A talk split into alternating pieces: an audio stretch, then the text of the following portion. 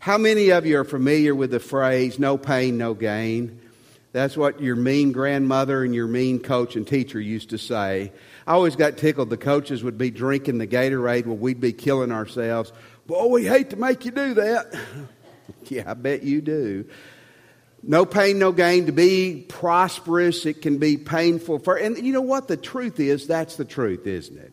I mean, you look back at academics. I mean, you get through high school, you get through college or graduate school. For most of us, that wasn't always easy, was it? I mean, you had to push yourself. You had to study. There was some pain. Sports, whether it's basketball, baseball, softball, if you played football, any kind of sport, before the season and before the glory, there was the practices that were hard and disciplined. But what you found out, if you hung in there and you did the right things the right way, that you did see some prosperity and some success after the pain and the tough part. This evening we are in Titus chapter 3, Titus chapter 2. We're going to finish out Hebrews the end of this month, but I wanted to jump out this evening. An interesting passage, Titus 2, 9 and 10. I'm going to read this and then we will dive into the sermon. I think reading it gives us a little quick understanding of some maybe painful issues. Slaves must always obey their masters and do their best to please them. They must not talk back or steal, but must show themselves to be entirely trustworthy and good. Then they will make the teaching about God our Savior attractive in every way. Let me begin with this first major point that God challenges them and us this evening. Behave God's way in every situation. If you are a Christ follower tonight, the challenge for you and me, and boy, it is tough, would you agree? To behave the way God would have you behave in every situation. Now, the original hearers of this letter, the first century Christians, believe you me, it was tough for them to hear this. We can't imagine what it was like unless you have lived in a country where Christianity is suppressed or is a tiny minority. The early church was a tiny part of the population. They had no power, no influence, no pull. They were being persecuted. So to behave the way God wanted them to behave was going to be tough. And you noticed who he addresses, and again, this is for all of us, but who gets specifically addressed? Slaves must obey their masters. The word in your Bible there, slave, in verse 9, is a Greek biblical word which literally means someone who is enslaved to one another. There's no catchy, neat thing. This is a part-time worker or anything like this. This is being in a permanent relationship of servitude to another person. Did you get that? You're in a permanent relationship of servitude to one another. I'm going to take just a brief moment. We don't have time to go into a full theology or understanding of slavery. But in Jesus' day and Paul's day, slavery was extremely common. There's rough estimates that there may have been as many as 60 million slaves in the Roman Empire. Slavery then was not, in one sense, it was not like you and I understand it from the modern history in England or America. Slavery then was not based at all on race. It was based on if you got captured. If your country got conquered by the Romans, you would become a slave.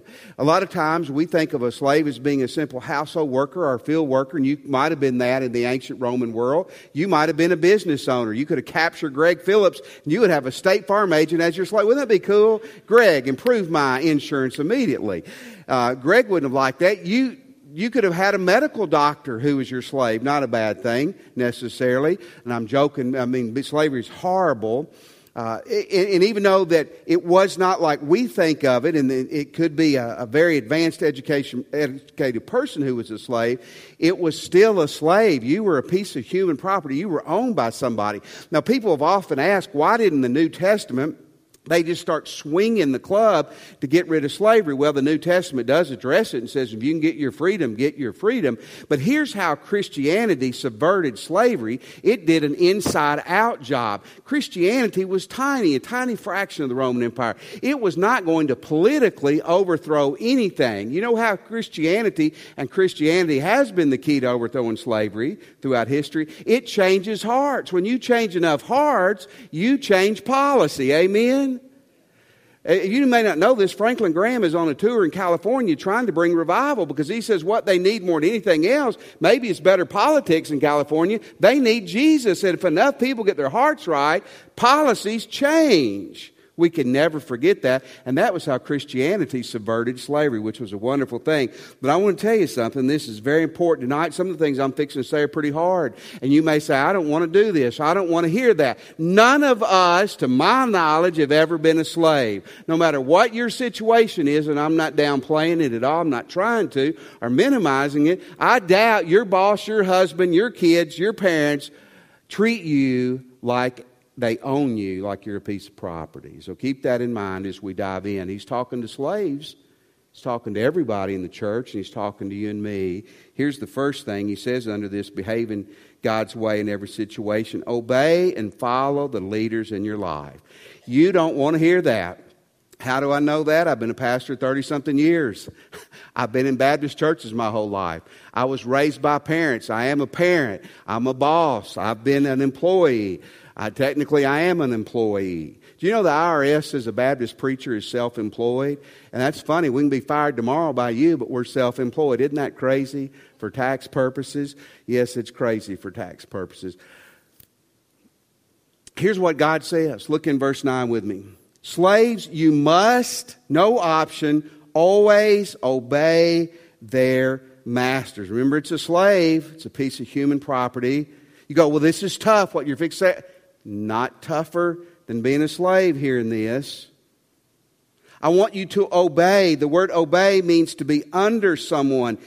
It's a relationship where someone is in charge and someone is not in charge. It's a relationship of submission. Now, again, here you are in the church, in the early church. You might have a slave and a slave owner sitting on the same pew. You have a wealthy person here and a slave behind him. He's addressing everybody. He's addressing slaves in particular. And again, I think to go to the slave makes this a lot easier, or it's unexcusable for you and me. It's neat that that word masters there, obey your masters. That master's an ugly word. It's a despot. It's one who yields unlimited authority over someone or something. Wow. He says, slaves, I want you to obey your masters. Yes, it needs to be an outward thing, but Christianity is always an inward that goes outward. I want you to follow the leaders in your life. How does that apply to you? Have you read your Bible? Many of you have. You know, the Bible is an orderly book. Did you know that? Look up Ephesians 5 and 6 when you get home. I'm going to give you some references. You know what it says? Listen, parents, write this down because your kids are in the youth group or with kids right now. It says that kids should obey their parents. Isn't that great, parents? Say amen. That's the only verses my parents emphasize to us as children. John 3:16, and obey your parents or you are going to be, we could still get paddled back then. You're going to get spanked, right? The home is a structured place. Did you know that? You don't teach your kids to obey you, they're going to be a problem for everybody else the rest of their life probably. But here's where it gets tough. Do you know it says that the husband is the leader of the household? Uh-oh. That's popular today. Did you know that? That the husband should be the leader and that the wife should follow him. Not a doormat. The Bible's real clear. The man should be a gentle, loving, tender leader, but the wife should follow her husband. Did you know if you work somewhere and you have a boss, you ought to follow your boss? Now, I'm going to give you some quantitative issues on this in just a second, but quit looking for loopholes. Do you know the Bible says we should be under our government leaders? Did you know it says that? Romans 13. Did you know this? Are you listening? You're not going to like this. The Bible says that you ought to follow your ministers. Did you know that? How many of you knew that was in the Bible? That's our memory verse for next month, Hebrews 13:17. Go ahead and learn it, Hebrews 13:17. Here's when you don't follow your leaders if they lead you against God. Now, that's not subjective. Well, I don't agree with you. That's biblical. Listen, if your husband is leading you against the Word of God, you follow God. That's who you follow. If our government tells us to go against God, the Word of God, we follow God. Amen? Your boss tells you to do something that's illegal or immoral. You don't follow that. You don't follow your pastors. They're leading you in an unbiblical way. But most of the time, our problem is not we got leaders leading us in the wrong way. It's we got hearts that aren't willing to do the right thing. God says, I want you to behave the right way in every situation. Follow your leaders. How many of you are wishing you hadn't come tonight? Cindy said, I hadn't seen her all day. I saw her over here right before the service. I said, hey, sweetie, how you doing? I'm tired and ready to go home. I said, oh, I'm fixing to preach for 4 hours and you're ready to go home. Just kidding. Here's the second thing. Obey your leaders, but seek to please other people. Seek to be pleasing. Not a people pleaser, not a fake, not someone trying to kiss up or, you know, to win some kind of flattering favor from other people. But look in verse 9. Slaves must always obey their masters. If it applies to slaves, it applies to us. And do your best to please them. That word please means to be agreeable or well-pleasing. Do you have a desire to benefit and help those around you? Do you have a desire to benefit and help those who are over you?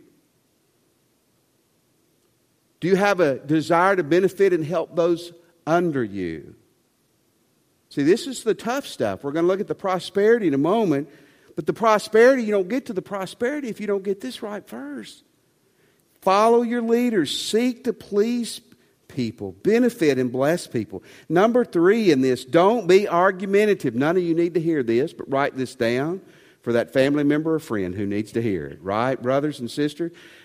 Nancy just elbowed her husband. I won't say Eddie's name, but that was, I saw that. I'm watching y'all. You know that, don't you? Look in verse 9. They must not talk back. Get your kid to memorize that. Talk back means to answer again or to speak against it. It means to insistently object.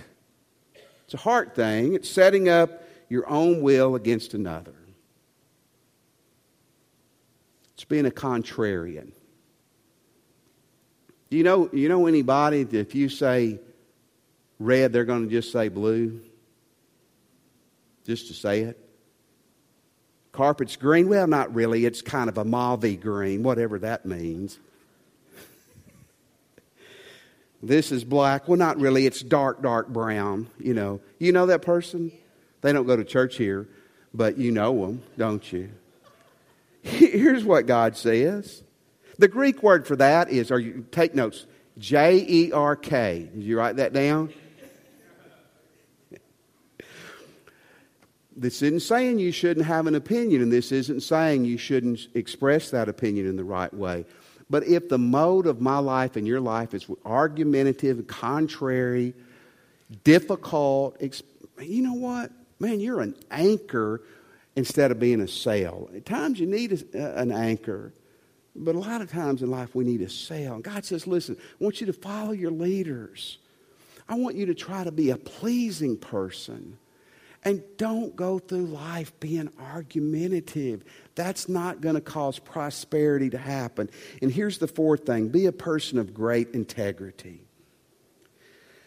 As I've through the years, if I studied this, and even this week about slavery, some scholars, very few, say that slaves in the Roman world were paid very little, and then actually were able eventually to buy their freedom if they wanted. Most scholars don't say that, because it's a position of permanent servitude, and if they were paid, it was peanuts. And you and I know that if we were a slave, or if you don't have to be a slave, sometimes it's where you work, and you feel like you're not being treated well, paid well. It's easy to say, if I take this, they owe it to me, right? That Coke or that money or that whatever it is around the office, the papers, the pens. I do all this and they don't pay me well. They don't treat me well. And in the midst of all that, God says, I want you to be honest. Look in verse 10. They must not talk back or steal. The word steal there means to keep something back or to embezzle. In the year 2015, United States businesses lost $60 billion to theft. Do you think God knew what he was talking about in Exodus 20 when he said, "Thou shalt not steal"? $60 billion. You know why prices are jacked up in a lot of places? It's not because you've got the evil entrepreneur at the store. It's because you got so many crooks ripping them off. We're paying for the stuff somebody steals. Did you know that? And did you know that the worst theft comes from inside the business? Did you know that? That's incredible. And God says, I don't want you to steal. I want you to have integrity. Look what he says. Don't steal. Show yourself to be entirely trustworthy and good. That word trustworthy means fidelity or faithful. I want you in every situation of your life to have integrity. Your yes be yes, your no be no. Be true on the outside, what's going on the inside. Don't take what doesn't belong to you. Have integrity. See, God says these things. He was talking to slaves. He's talking to a weak band of Christians. And he's talking to you and me and Rustin 2,000 years later. It's tough. Follow your leaders. Benefit people. Don't be a contrarian. And be a person of integrity. Now see, here's the wonderful thing. After those hard things, when we live this way, this leads to true prosperity. How many of you want to prosper? Man, you should. How many of you know who the evangelist Jesse Duplantis is? Now, listen, I'm not kicking you. If he's like your cousin, or all I'm going to do is make an observation. He recently asked his supporters to give money so he could get a fourth jet. Cindy and I only have 2 jets. Did you know that? And the fourth jet has a range of 6,000 miles. It can go 700 miles an hour. And it only costs $54 million. I need a raise.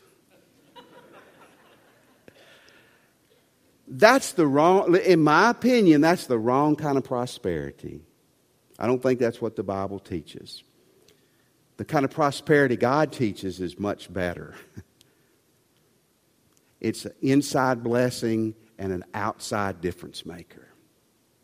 Did you hear me? So you're not going to take your jet to heaven, but you're going to take who you are to heaven. You're going to stand before God about who you and I are. Let me tell you 3 things God says happens when we behave His way in every situation. Number 1, it makes you attractive. You know, I'm looking out here. Some of you are pretty. Most of you men really aren't, but you women, you know, you're nice. You're attractive. My wife's the prettiest, though. My daughter's number 2. Amen? I mean, isn't that right, guys? Do you think your wife's the prettiest? Okay. Help a brother out. Look in verse 9 and 10. Slaves must obey their masters and do their best to please them. Don't talk back. Don't steal. Show themselves to be entirely trustworthy and good. They will make the teaching about God our Savior attractive in every way. The attractiveness starts with you. Do you know the Bible? The Bible says you should be an attractive person. It's not talking about physical. It's talking about inside out. The Bible says that in Matthew 5, Jesus said we are salt and light. Salt brings flavoring and it preserves, and light brings warmth and its guidance, and light brings hope and it brings comfort. And Galatians chapter 5, verse 22 and 23, it describes the fruit of the Spirit. 9 things: love, joy, peace, patience, kindness, goodness. The evidence that Jesus lives in you and controls your life. Christian, you ought to be attractive. And when we do the hard things, we behave God's way. It's only because God's in us, coming out of us, and it makes us attractive. You are a rare person when you do those things.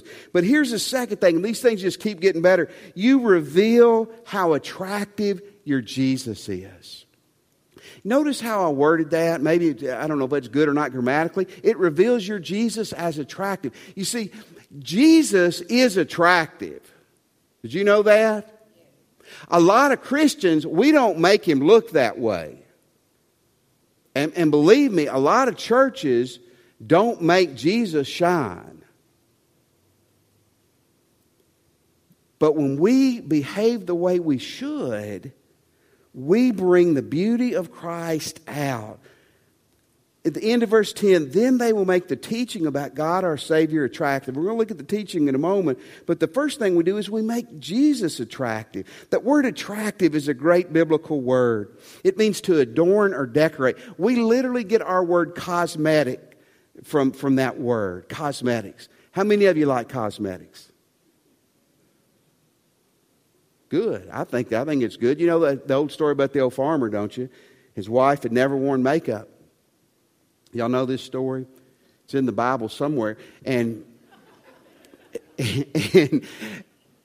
after 50 years of marriage, she said, "Do you mind if I start putting makeup on?" His response was terrible. He said, "If the old barn needs painting, paint it." That's terrible, isn't it? I'd have said, "Honey, you look pretty without it." But the word makeup can help you look better. It can help a man look better. I mean, it's a positive thing. But the word cosmetic also means decorations. It's like taking a Christmas tree that's pretty to begin with and making it prettier. And see, here it's not a tree or a person. It's Jesus Christ who's already attractive. I said we don't have to make Jesus attractive. We just have to expose him. See, people walk in on Sunday morning or Wednesday night because hopefully we're loving and we're friendly and kind. We make Jesus shine. That's our goal, to lift him up so others will be drawn to him, correct? And our behavior as an individual or as a church can hide Jesus' beauty, or it can blow it up for the world. Our idea is to blow it up for the world. Someone said there's not 4 Gospels, but there's 5. Matthew, Mark, Luke, and John, and you. Remember the old song in the 80s, "You're the only Jesus some will ever see"? It really was a great song. And it's absolutely true. You see, when we behave God's way in every situation, it makes us attractive and it shines the beautiful light on our beautiful Jesus. And lastly, what he tells us here is people will listen to our verbal witness. You got to earn the right a lot of times to be heard, especially in this day and age. That's going to get more and more true. Look in verse 10. Then they will make the teaching, the instructions about God our Savior, attractive in every way. How many of you have heard someone say, "Well, I don't really witness or share my faith, I just live it"? Doesn't that sound real pious? If that's you, I'm going to be real sweet, but that's dumb. That's not biblical. It's not sweet to call somebody dumb either, is it? The Bible doesn't say, that's the chicken way out. Well, I don't tell anybody, I just live it.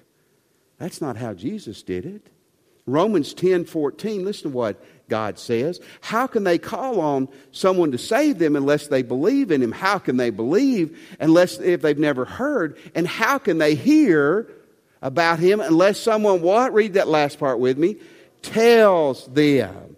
You see, Christianity is show and tell. You remember show and tell from school? You bring something, you bring your turtle and you'd show it, and then you'd say something real ingenious like, "This is my turtle. It has a shell and 4 legs and it eats grass." Show and tell. You exhibit it and then you explain. That's what Christianity is. Christianity is show and tell. And what Jesus says here, when we behave the right way in all situations, which is tough, we only do it through Christ living in us, we make the teaching about Jesus Christ beautiful. You know who Gandhi is. Gandhi made the statement that he loved Jesus and he loved Christianity, and he would have become a Christian if it wasn't for Christians. That's sad, isn't it? Now, obviously, he's held responsible when he stood before God, but so do a lot of churches and Christians probably who were bad influences to him. You see, our goal, our calling, is to be the right kind of people, behaving like God would have us no matter what's going on, so we can be attractive, make Jesus shine, and open the door where people want to listen to us. 1972, Cairo, Egypt, capital of Egypt. A garbage man ran into a rich man. I don't know how it is now, but back then, a predominantly Muslim country, most Muslims would not be a garbage man. So the people who were garbage men were Christians. The outcast, the lowest in society. Every day, these garbage men lived out by the dump. They would get in their, this is 1972, their horse and buggy. And they would ride into the town of 7 million and pick up garbage. One day, this particular garbage man found a watch that was worth about $11,000. I did the figuring on the computer. That's about $65,500 in 2017 money. How many of you would like to find that watch? It was right by a house where he picked up the garbage, and he goes to the door, and he knocks on the door, and the wealthy young Egyptian man comes out, and he says, "Sir, I found it. It must be your watch. I found it outside, and I want to return it to you." The guy was dumbfounded. I mean, you think about that. If you just had $65,000 given to you tonight, would that help you? He said, "Sir, that's about 4 years' wages for you. Why would you bring that watch? Why didn't you sell it? Why didn't you keep it?" He said, "I'm a Christian. And my Jesus says that I need to be a person of integrity. And I want to give you this watch back." And that man said, "Come in. I want to hear about your Jesus because the kind of person you are." And the garbage man, lowest of the low, led this elitist, wealthy Egyptian man to Jesus Christ, who a few years later became a minister in the Coptic Christian Church there in Egypt. Lowest of the low, showing great respect and honor to an uber-wealthy person. Someone whose life was about benefiting other people more than it was about what it could do for him. Someone who acted with tremendous integrity. And by that simple act and that 1 minute of time right there, he made himself beautiful. He made Jesus beautiful. And he made that witness completely possible. And lives were changed forever. Because someone behaved God's way in tough situations. Wow. What about you and me this evening? I don't know if everyone here or not is a member of our church, but we'd love for you to join tonight. And that's the kind of church we want to be. You can join after church. You can come and join right now when we stand and sing. Christian, look at me just for a minute. Are you doing this? Is this you? I mean, I know we all have our excuses. I didn't read any excuses in that passage, did you? Footnote at the bottom, well, unless you live in Ruston. If you live in Ruston, you're exempt from this. Some of you are. Keep it up. Some of us, man, we're struggling, and we need to repent. Because this isn't optional stuff. And say, God, live through me so I can be who you've called me to be. Maybe you're here tonight and you're not a Christian. Maybe you know you're not. But, hey, maybe tonight God's ringing your bell. The Holy Spirit's ringing your bell. I would tell you tonight, if you look at these things and you say, you know what? I'm failing. I'm a 0 for 0 on these things. Maybe the problem is you've never truly been born again. Because, see, when Jesus comes to live in you, he changes you. Maybe you need to come tonight and give your life to Christ. Let's stand. And as we sing a hymn of invitation, I want to challenge you to respond to God as you should.